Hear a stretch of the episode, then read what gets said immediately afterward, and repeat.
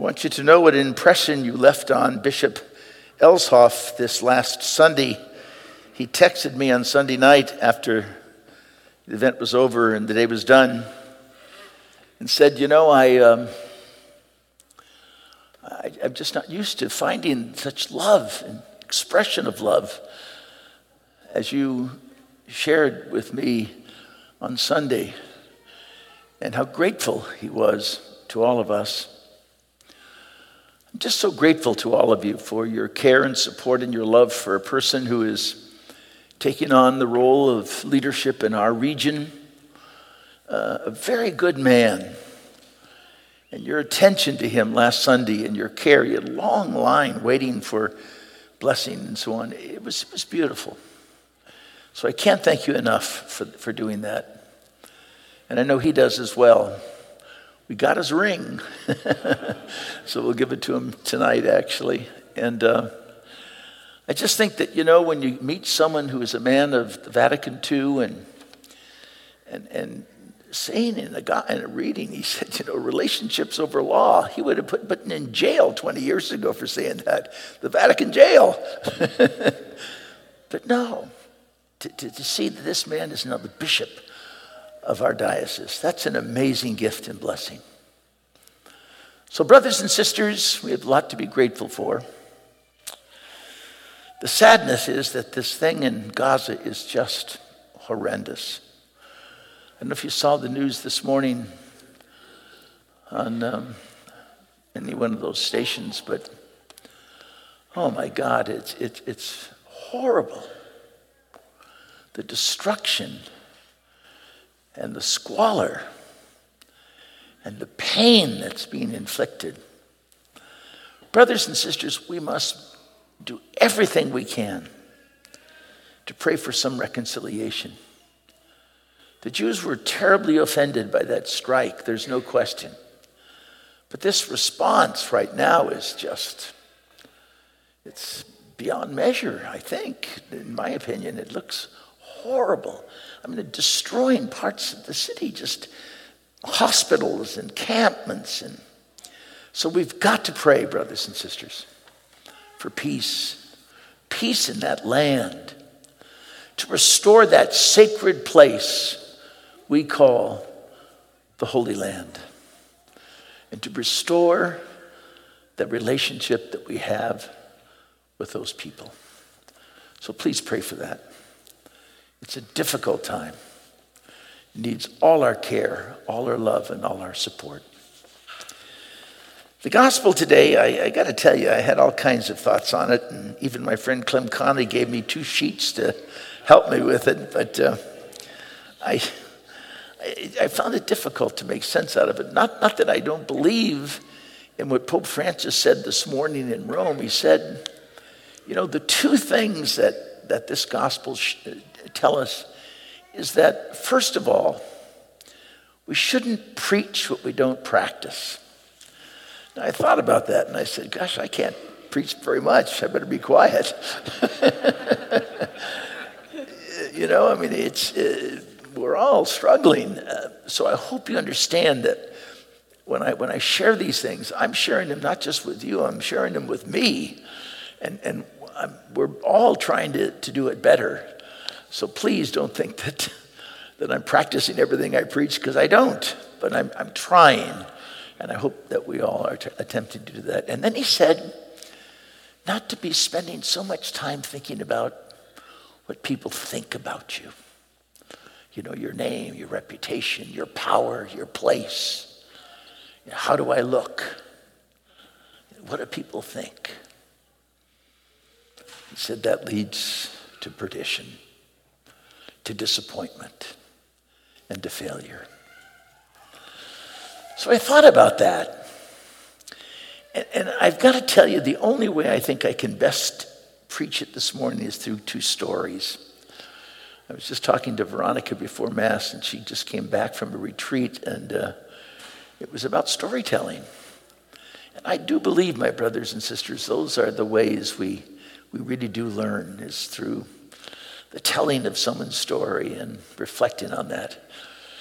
And it's not to say, look at me, look at me. It's just simply to say, It's the human condition, and we're all in it, and we've all got to kind of do our best.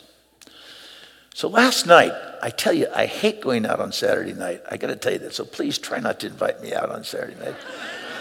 I mean, you know, because I'm, I'm dead the next day, and I, Do, but I shouldn't say it because the person that invited me is here today, but, but I, I, I, just knew that it was the right thing to, uh, to do, and uh, I, I wanted to learn more about what was going on. So I went over to Pasadena, and um, I met a whole slew of people, especially Hispanic leaders of Los Angeles, uh, senators, and all kinds of people that are doing some pretty important things in our city. And um, then the principal of St. Odilia's, do you know his name, her name, Tom? I forget. She, she came here two years ago and spoke for us at St. Monica's when we had together in mission. And it, it sparked an interest on behalf of lots of people in this community. And one of the people was Doreen Dominguez. And Doreen has got a program called the Dominguez Dream. And it's, it's taken from her father's care and interest in education. And she's made it uh, really a cornerstone of her life. And so they had this dinner and so on to help to, to, to support that, that program. And when the woman got up to speak last night, she thanked St. Monica for connecting her to Doreen Dominguez because she was here for that homily that, that day. And as a result of it, this school in central Los Angeles, one of the poorest schools in the Archdiocese of Los Angeles, they now have 275 kids in the school. So that's terrific. And I'm not familiar with all the new educational things, but whatever it is that the Dominguez Dream is doing, it's helping those kids, especially those kids that are poor, to be able to read, to be able to, to, to, to do math, to be able to have a leg up in their education. And I thought to myself, you know, no one in this church knew that. I, I didn't even know it. I mean, I guess I did know it, but I kind of forgot about it. Eh, that, that, that we can do these things.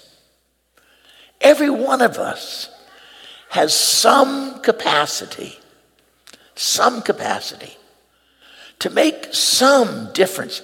Now, Doreen is making lot. She's doing a lot. But it doesn't have to be that big.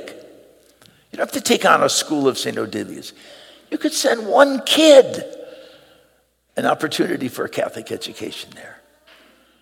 I'm not raising money today, so don't think that. I'm not. But I'm just saying, all of us Instead of thinking about how we look, instead of thinking about how what people think of us, why don't we just do some good things? Try to make a little difference in the lives of people, changing people one by one by one. I need to do that. I need to do that. I was kind of embarrassed last night because you know, this is a member of our community. And she just caught a message. And she called her a couple of weeks later. And then decided to do so. And there are many of you who do that in this community of faith. I think it's an amazing gift. So many of you are blessed by so many things, but you don't just hold on to the blessing. You're willing and you want to share it. You want to help people. You want to make a difference. That's what this gospel is saying to us. Be real. Don't worry about what people think. Just go do it. Thanks. I'm talking to myself too, so and I mean that sincerely. And then I thought about one last thing, and that's the program of Alcoholics Anonymous. I'm familiar with that program, very familiar with it. And the thing that I know best of all is that recovery doesn't happen on the outside. On the outside, we're still looking for power and place and prestige and name and title. And it's none of those things. That only leads you to addiction because they never satisfy you. You're always looking for more, more. It's when we when we go down deep and do the work that's required on the inside, at the bottom. We find we call our higher power. When we find that and know what that means, it takes us along a path to share that with others to make a difference in the lives of other people who desperately need that inner work, that deep down care, that higher power, that sobriety that brings life and joy and hope. I'm not sure that that's the gospel today, but that's the best I could get out of it. Love you very much and thank you.